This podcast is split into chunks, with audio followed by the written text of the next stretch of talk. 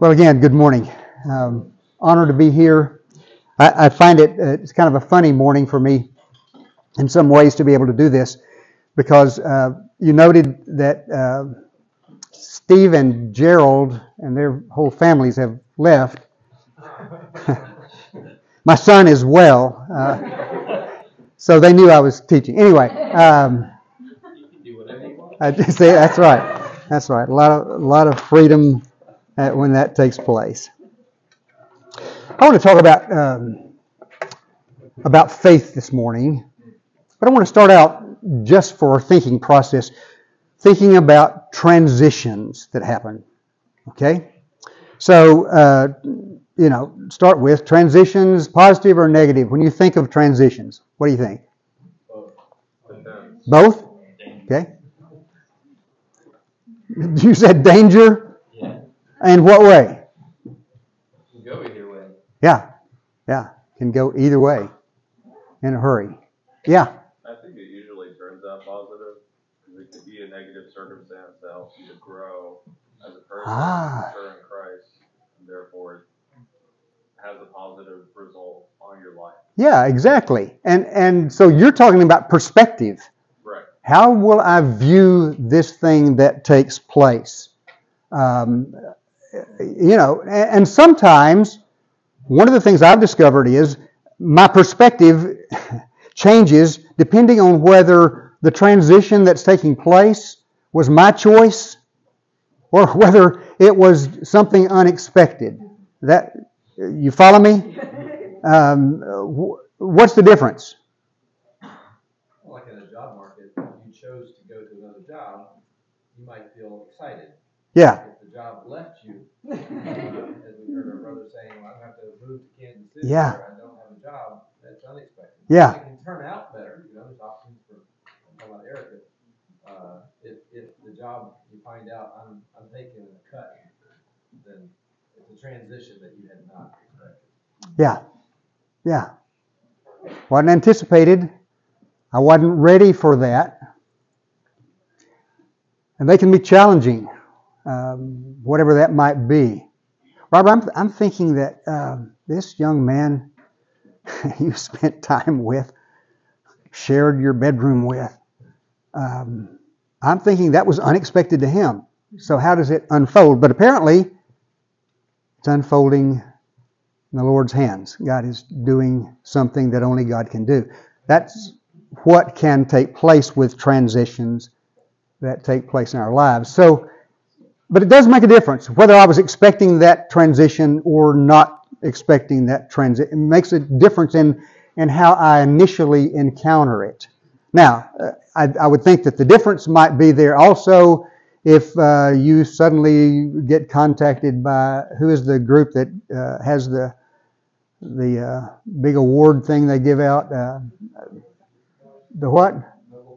Uh, well, that would be it. Yeah, if I got if they called and said, "Hey, this week, this is your own," uh, you know, that was one of those things where I'm going, "Yeah," uh, but it also could be, you know, the government who's just contacted you and say, "By the way, you're, you know, you you owe us uh, hundred thousand dollars in back taxes." So, uh, you know that. So it depends on how you perceive that and what the nature of the transition is. But they all come. They take place in our lives all the way through. We um, two songs really impacted me this morning.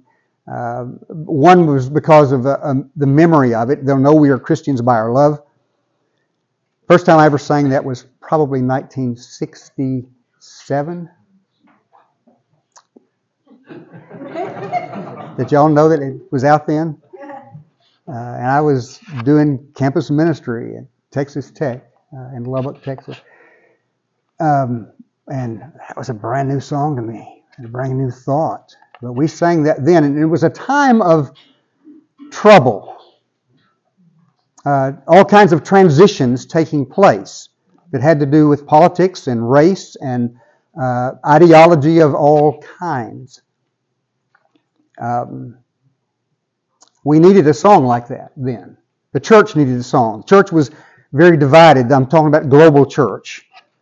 Was very divided in so many ways, and we needed a song that reminded us what Jesus said. This is how they're going to know you're my followers.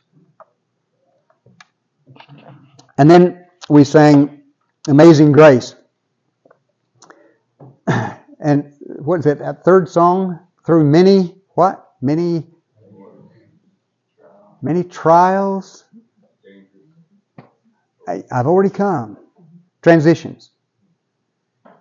The songwriters of old looked at life, I think, in a very realistic way and said, um, This is not a cakewalk. This is challenging. Transitions are going to come, and they're not all going to be positive, and they're going to be challenging. And Jesus even warned us about that. He told us before he left, You're going to go through a lot of difficulty, a lot of troubles. But he says, I've overcome the world. And he said all of that before he went to the cross. So we need to be reminded of all of that. So perception really makes a difference in how we see anything that comes, and thank you for that. I, I was reminded, thinking about all this, that in Psalm 42, twice at least in, in this psalm, David, David uh, poses a question. I need to get out of the way of this, don't I? What if I move down here? David, uh,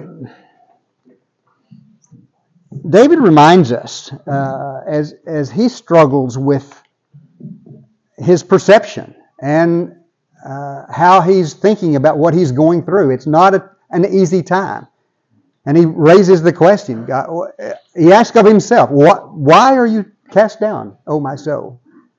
Why are you in turmoil within me? Hope in God." For I shall again praise him, my salvation and my God. So, um, part of what I want you to think about this morning for a few minutes is this whole thing about faith. And I, am going to guess that here in the room, and I've had enough conversations already to know that, that different people are at different places. No surprise there.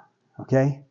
And, and you may be in a different time right now than you were a day ago, a week ago, a year ago, 20 years ago. You may be in a time of challenge, transitions that are um, that are stretching you, maybe in some ways that you don't want to be stretched.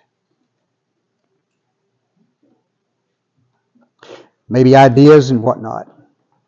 It's interesting that uh, Thayer his first definition he gives for the word faith is a conviction of the truth of anything, belief.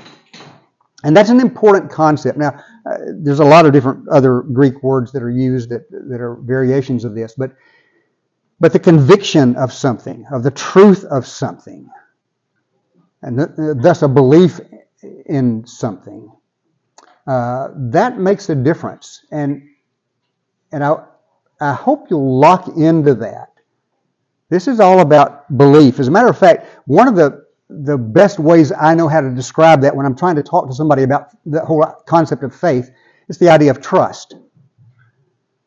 And and there's a lot of people say that you know I, I think faith is a foolish thing. I, I think uh, you know anybody that's just you're operating on faith, you're just kind of living in never never land. Um, well, it's not true. Everybody, everybody, every person lives by faith every day. Faith in something. Faith in something. The food you eat, especially if you go to a restaurant or you eat at somebody else's house, uh, how's that going to work for you? I've eaten some food that revisited more than once. Um, I've eaten in restaurants where, you know, as a result of that, I got sick. Uh, but I trusted, for the moment, I trusted in that place to serve me good food. Any of you ever, when you, you bought a brand new car, or a used car, whatever, but you got in it and you started out and you, you pushed on the accelerator and you went down the road, and then what did you do as you came to a stop sign, traffic light? What'd you do? Pushed on the brake pedal. Why did you do that? You're doing, you're hoping. Yeah. Why, why did you say it that way? It might not. Any of you ever pushed on a brake pedal where the master cylinder had gone out? Yeah. Car just keeps on going. Okay, that's where you drag your foot or something. Um, so the whole idea here is about trust. God calls us to trust Him, to trust Him, believe in Him, have faith in Him. Um, and that makes all the difference. We trust things that have proven to be trustworthy over time. And that's why we go back to scriptures over and over again and reread the scriptures to, to, to learn what God tell us about yourself. And that's, that's what scripture is trying to do. Tell us about God and thus about ourselves and ultimately about our Savior.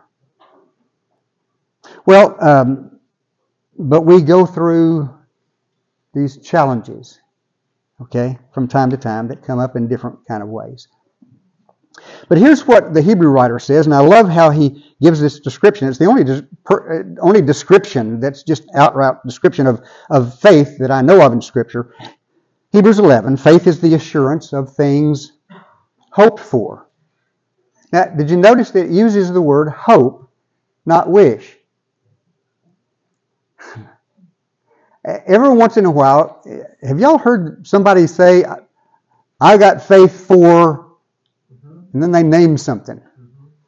I'm, I'm doing this by faith. I find myself wanting to kind of back away a little bit from, from standing too close to them sometimes because some, sometimes it's just all about wishes.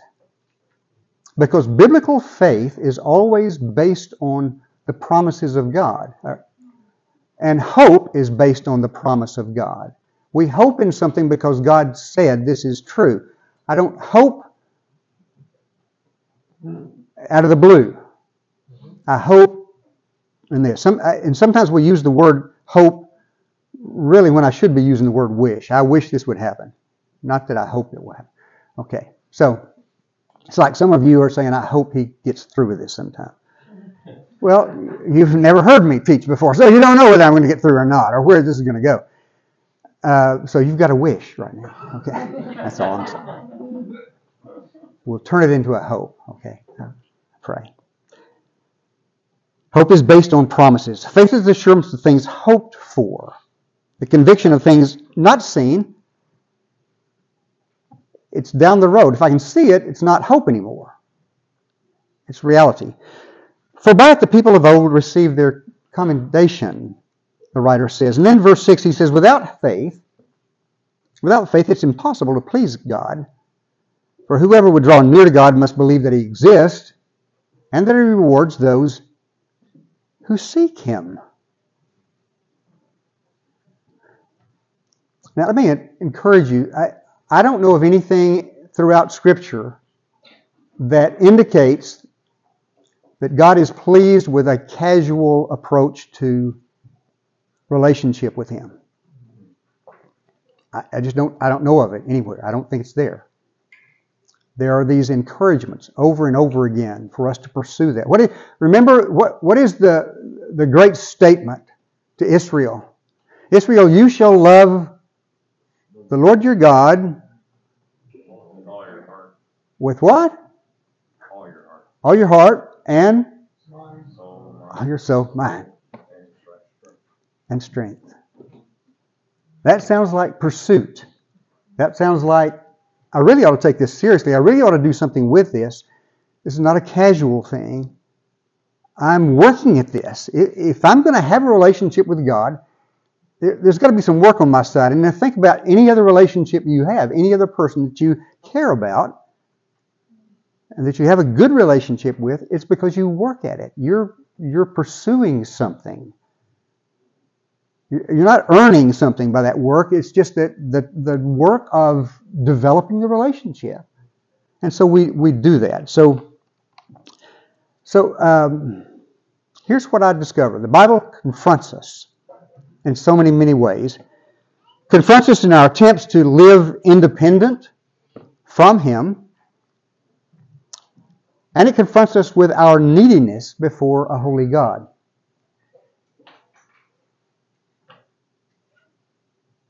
We used to sing an old hymn that said, I need thee.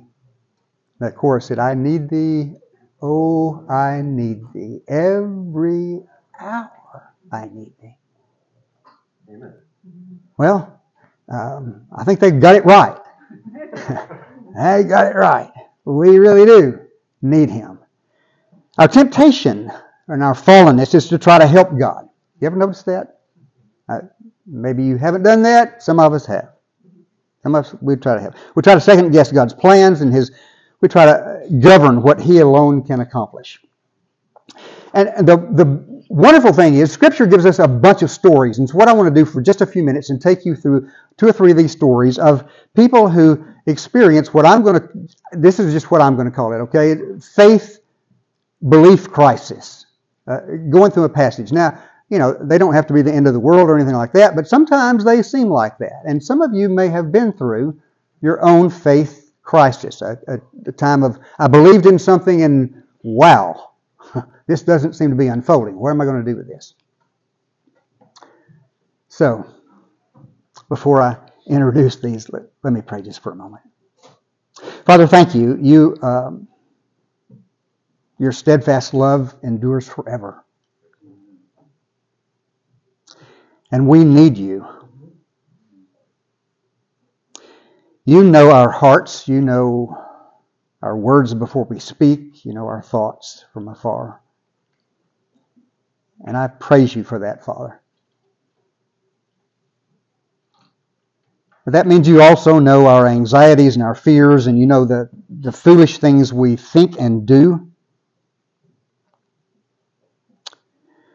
And you know Father, I just confess for me, I, I miss a lot. I, I miss, I misunderstand. It seems like it's taken me so long to understand some things. And so I pray today that through these stories you have given to us, that that uh, then in a fresh new way, we will look at our own faith journey and discover that you are always there and that you always have the right answer and that your way is best and help us even more to learn to trust you and to do that with joy. Thank you for Jesus, your Son, who your word says that for the joy set before him endured the cross that we might be born again and given eternal life with you. We look forward to that day, Father. Until then, continue to teach us and refine us. Fill us with your Holy Spirit. Open your word to us in fresh new ways. I pray through Jesus. Amen. Okay, I want to give you these several stories and, and kind of do these real quick, but um, can you think of, when you think of Abram, and I'm using his initial word, okay, Abram, exalted father. Um, any kind of uh, crisis with Abram? Yeah. Okay. What was the issue here? I have no heir. Genesis Genesis 15 or so. Um, he comes to God and and uh, and says, God, I, um, you know, you you said I'm going to be this great nation. I don't have any, I don't have the, the child that was promised. So and and so a servant in my household is going to be the one who inherits everything. And that's I didn't think that was the way we planned all this, God. What what is going on here? Um, and and I'm old, by the way. Okay, he's about 75 at this stage. Um, no child yet. And God says, well, It's gonna happen. And we and we read that this morning. It was delightful to read that. And don't you love the name of the child of promise? Mm-hmm. Isaac, which means laughter. Yeah, he laughed. Uh, yeah. Uh, it's, it's got to be great. Well, no wonder, because Abram's going to be 100 when the boy is born. It, this promise is going to take 25 years to get finished. You okay with that? 25 years to get finished. Um, Sarah's going to be 90. Um, totally surprised. No wonder she laughed that the promise was there. So God in his promise comes to him. Remember, hope is always built on a promise. God says, he, he brings Abram outside and says, Look toward heaven, number the stars if you're able to number them. And then he says, So shall your offspring be. And he believed the Lord. Abram believed the Lord. Now, I don't know about you. If I had no kids at all, and God said to me one day, Go out and look at the stars, and uh, you're going to have more kids than that. And so I'm Okay, I'm, you know, I've already passed 75. I'm not thinking about starting again. I got three kids. Yeah, yeah. I'm not saying, but God said, yeah, 25 more years, Mike. You're going to have, yeah. I, I, I, mean, do you see the challenge here of can, you know, can I can I believe this? And so when it says Abraham believed God, and God said, That's what I'm looking for. Will you trust me when it doesn't seem to make any sense to you? I don't know about you, but I've just discovered that there's a lot of life that's kind of like that. What about Job? What was Job's crisis? Yeah. He was very blessed. He was popular. He was uh, he was wise. He was highly regarded. Sat in the gates of the city, counseled, did all the kind of things. Had lots of property, land, lots of kids, and then just in a heartbeat, all gone, all gone, and then covered with sores. And his friends come to comfort him. By the way, don't you love that, that we get to come and encourage each other here? I don't need I don't need encouragers like Job's. Okay. Now, if I'm doing wrong, I need you to tell me. But but I, yeah. Okay. So um, so Job comes and makes his argument. I need an answer, and God, you know, his, his friends have done all their stuff finally, uh, God says, okay, you want an answer? Let's see if you can answer my questions so we'll know what we're talking about. Okay, I'm paraphrasing a lot of stuff here. Okay, God, God says, I'm to, let me, let me quiz you on a few things. And when he gets through, Job finally says, hush my mouth. Obviously, I can't answer any of those things. Job says, Therefore I uttered what I did not understand, things too wonderful for me which I did not know. I'd heard of you by the hearing of the ear, but now my eyes sees you. Therefore I despise myself. Repent in dust and ashes. Here's a response. Um, by, the, by the way, we sang Amazing Grace. Remember that phrase? What does it say? Grace taught my heart. What was the first word? To fear. The word fear is kind of used in two main ways in Scripture. One is um, you really ought to be afraid. This is God, and you're not. Uh, and He is sovereign and almighty. The other one is this high regard or respect. Uh, and so it's used in both senses. And we're called, Job has, says, you know, I, I, I, have come here to this place where I, I, I realize who I am before you. I repent. I rethink everything in dust and ashes. So Job has to come to this point where he says, God, if you, you want to do all this, whatever it is, that's your business, not mine. I'm going to have to allow that to take place and ends up being blessed greatly but that's that's not the whole issue right here that i want to think about. What about esther? Remember esther? Wonderful story of esther. What was the crisis there? You what? We, we all may die. We all may die. And i may die at the king's hand. Uh, so if you don't remember the story Anything about the story? Israel? Judah has been taken off into cap- Babylonian captivity. Uh, while they're there, uh, now it's the Medo-Persian Empire.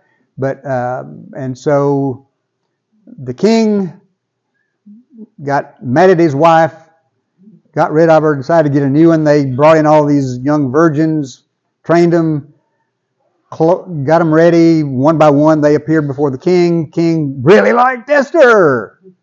Great problem here. She's a Jew. He didn't. King didn't know that. King had a bad advisor who says, "I hate Jews. We ought to kill them all."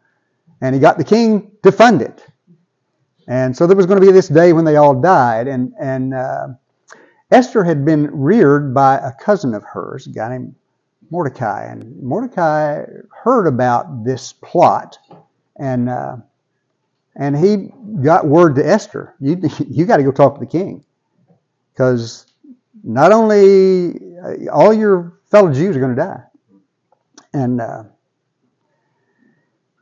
Esther said, I can't do that. He hadn't called me to come see him. Uh, if he didn't call me to come see him, I can't go. If I do go, well, uh, she says, um, you know, as for me, I hadn't been called to come see the king these 30 days. It's been a while since I've done that. And, and so if I go to the king, uh, he may, uh, if he doesn't want to receive me, he can just say, kill her. And she's gone. And so she makes this incredible statement. Then I will go to the king. I, finally, she gets the point. But Mordecai uh, convinced her, if you don't go, you're going to die, and all the Jews are going to die. And so she says, okay, this is my plight. I've got to go. She said, I'll go to the king, though it's against the law, and if I perish, I perish. Okay, again, transition in her life. If things were looking really, really good for her, she was the king's favorite. Um, and all of a sudden, her life is on the line. Transitions take place. What is it I believe in that moment in time? What about Paul? We love to read the stories about Paul. I love Paul. I, I he, I, am not like him. He's he's the I'm he's the I'm going to make it happen guy. You ever notice that? I'm I'm these Christians they ought to be you know this, this cult ought to be uh, wiped out. And then God got his attention. Okay, God changed his life and whatnot. But Paul's still committed. I'm going to go. I'm going to go wherever and, and do whatever. Um, and he's just unashamed and unafraid to go and make it happen. But he runs into this deal when he's writing uh, the, the letter to Corinth, his second letter to Corinth. Remember, he writes there and he says, we, won't, we don't want you to be unaware, brothers, of the affliction we experienced in Asia. Now, this is Paul that makes this next sentence. We were so utterly burdened beyond our strength that we despaired of life itself. I never expect Paul to say something like that. That he was in despair. Now, I'm going to guess that there probably are two or three people in this room who are kind of driven people as well. You know what it's like. You you you you make decisions. You expect them to be carried out. You just want to get it and go. Have you ever come to one of those places where you realize you're totally not in charge? Um, when it's not up to you anymore, and you're going to have to trust someone else Maybe you can kind of get an idea of what that's like. Paul says, Indeed, we had felt we'd received the sentence of death. And here's the purpose that was to make us rely not on ourselves, but on God who raises the dead. See, the focus of hope and faith is always in someone, not in something. It's in someone. We were called to trust in God. Not our outcome, not what we wanted or wished for. We were called to, to trust someone. And there's something built into every one of us. Okay, I'm going to guess that every one of you either has one or two or maybe a lot of people in your life that you trust in, that you you'd lean on. You just know they're going to be trustworthy. They're, they're going to be there for you no matter what. There are probably a few of you here who desperately wish that you had someone It was like that. We were designed to trust God. That was design. So Paul says he had to take me back there. In spite of all that he'd done, he had to go back there. Okay, the last thing is this the story of Habakkuk. And, and I'm struck this morning, uh, this was mentioned earlier this morning, that if any of you kept up with the news at all, you know what's taking place in Israel right now. The, the shelling, the bombing that's going on there right now, it's, it's unbelievable. And it's, it's, it's, how, it's how horrendous it is, what's taking place, that that their enemies are going into the cities, dragging people out of cars, raping women, children, taking them off. Habakkuk was a prophet, lived some 600 years before Christ. He's in the southern kingdom of Judah. And when, the, when the story opens up, Habakkuk's complaining. Might be identified with a lot of us about stuff. He's complaining, though, about what's going on there uh, in Judah and Jerusalem. And he says, It's horrible. God, this is horrible. People are acting awful. Uh, people are, uh, they're, everything's wrong. We're, we're, everything's bad. And so Habakkuk speaks up and he, he cries out and he says, God, I'm crying out for your help. You don't seem to listen. You make me look at injustice. Why do you, why do you tolerate what's wrong? You're putting up with stuff, and I don't understand it. There's violence and strife.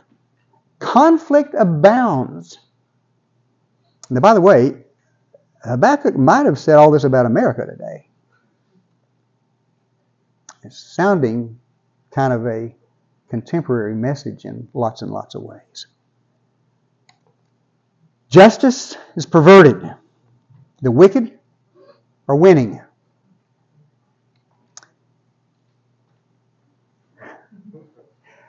You know, you we yearn for God to speak. You just need to know you better be ready if He's going to answer. Okay? Because God speaks and He says, now, by the way, I'm paraphrasing a lot of this, okay? I do see what is happening, He says, and I'm doing something about it. For I'm doing a work in your days that you would not believe if told. I'm raising up the Chaldeans, that's the Babylonians, to overrun the land of Judah. You got to love this. Habakkuk responds, uh, Surely you don't mean this. They're worse than we are. And you can't tolerate wickedness. I know you, God. You're a good God. You hate wickedness. And he begins to describe they're idolaters, they worship their own power, they're destroying every nation they encounter. Are you really let them going to get away with this? I'll stand. How about I'm just going to stand and wait until you give me an answer to my complaint? And God responds. And he says, then write down what I've said because it will happen. Even if you have to wait a little while. And he says about the Chaldeans, the Babylonians, he says, Let me tell you about them and what's going to unfold. Behold, his soul is puffed up. I know. I know. By the way, so was Judah's. His soul is puffed up. It is not upright within him. But here's what you've got to remember the righteous shall live by his faith. Remember, what's the focus of faith? It's God, yeah, hope. Hope in the one who promises, and we trust in a person, not in the outcome. I don't know what the outcome is going to be. And it's not going to be pretty. It's not going to be pretty at all. But God does say, and by the way, my paraphrase, by the way, I'll take down Babylon in time. And sure enough, he does. Okay? Now, here's what unfolds, uh, which I love. In chapter, you get to chapter 3, and there's only three chapters in Habakkuk, so go home and read it, please. Habakkuk begins to pray, and he says, Oh Lord, I have heard the report of you, and your work, O Lord, do I fear. In the midst of the years Revive it. I, I've heard what you've done in the past. I've read the stories. And by the way, why do you have the Bible? You need to be familiar with these stories.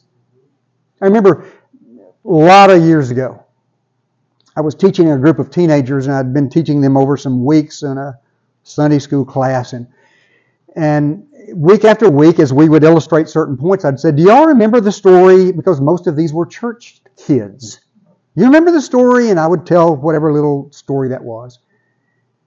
And so after a few weeks, this one young man, he's like a junior in, in high school, and he comes up to me after it's and he says, My, my, you know, every, every day when you say, Remember those stories? He said, I don't know any of them.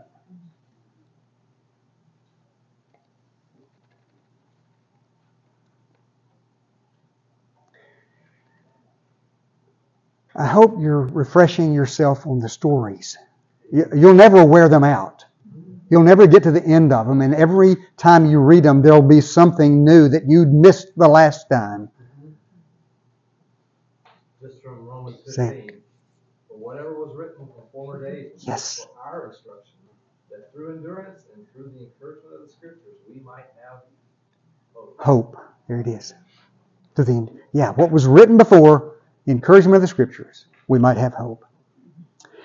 And so Habakkuk in his prayer says, God, um, what you've done in the past, I, I know the stories, do it again, revive it again. In the midst of the years, make it known in wrath, in the wrath that's coming to us. Remember mercy. I know that, you see, one of the reasons we study is because we want to know the character of God.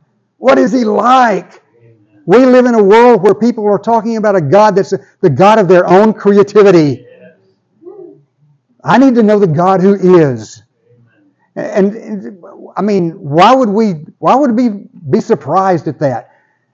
Don't you want to know people to know you as you are, not as they make up stuff about you? You ever had people do that to you one time? You'll be going, uh, just let me tell you who I really am. This is who I want. So it is with God. I need to know Him as He is. He is a God of wrath, but He's also a God of great, incredible mercy. So, my paraphrase I've heard of all your mighty deeds in those nations that you've conquered. And then, toward the end of chapter 3, Habakkuk, I love his prayer. He says, I hear, ah, my body trembles. My lips quiver at the sound. Rottenness enters into my bones. What, what's going on here? I'm, I'm dealing with the sovereign God of the universe. Uh, this is a scary place. You know, this is kind of like Isaiah. The year Uzziah died, I saw the Lord. He's high and lifted up. His train filled the temple. And what does Isaiah say? He said, I'm a man of unclean lips. I don't need to be talking here. I think I'm going to die. Okay. Habakkuk's getting the point.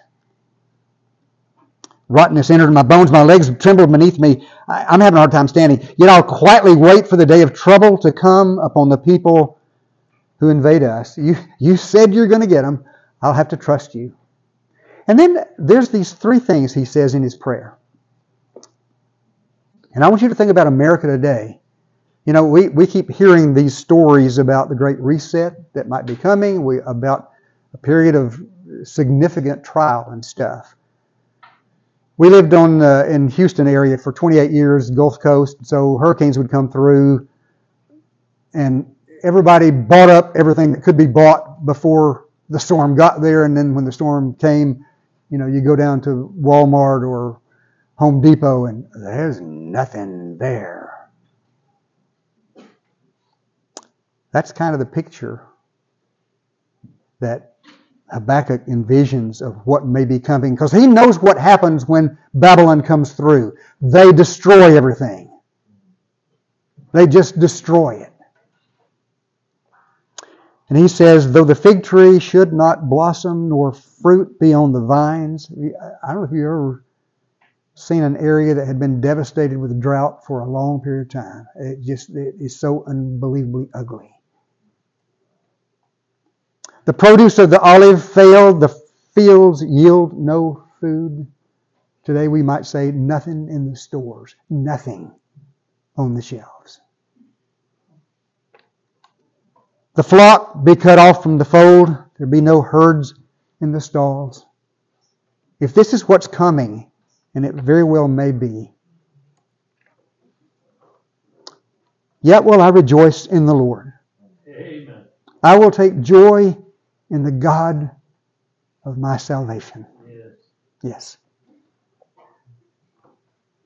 I'm going to have to trust Him no matter what takes place. So I started this with the whole idea of transitions. All of us are there.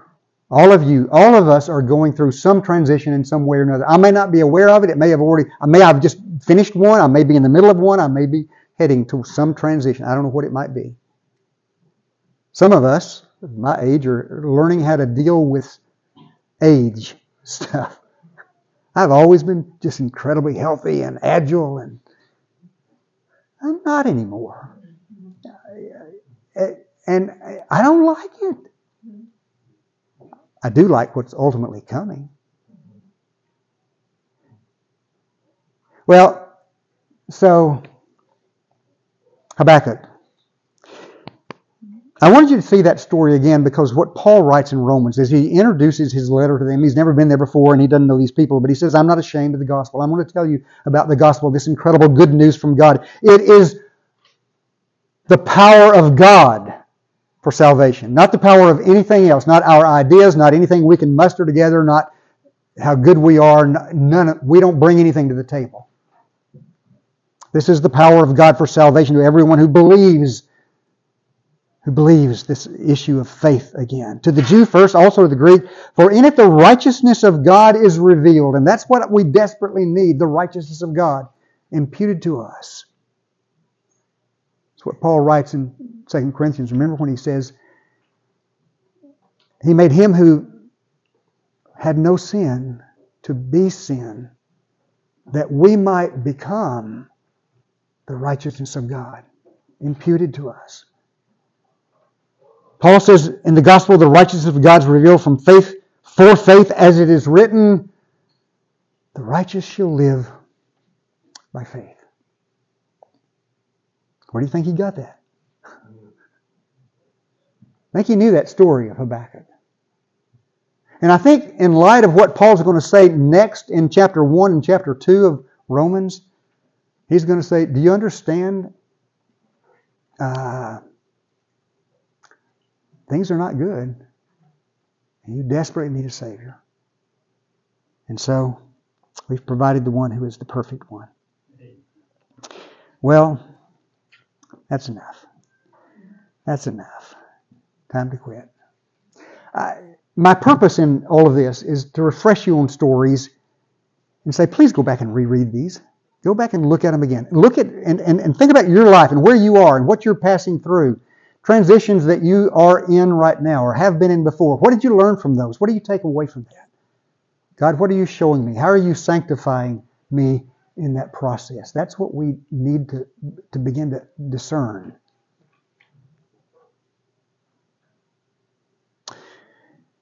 So we sing afresh. My hope is built on nothing less than Jesus' blood and righteousness. I take no chance, the sweetest frame, but wholly lean on Jesus' name. On Christ the solid rock I stand, all other ground is sinking sand. All ground is sinking sand. Father, we we turn to you afresh today and just say, uh, shape our minds. Refine us as we need. Help us that we learn to repent and discover how perfect your ways are, how sufficient you are to meet every need, and how our hope can be in nothing other than you.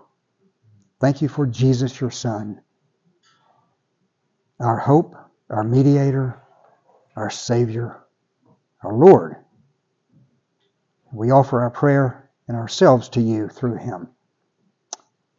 Amen.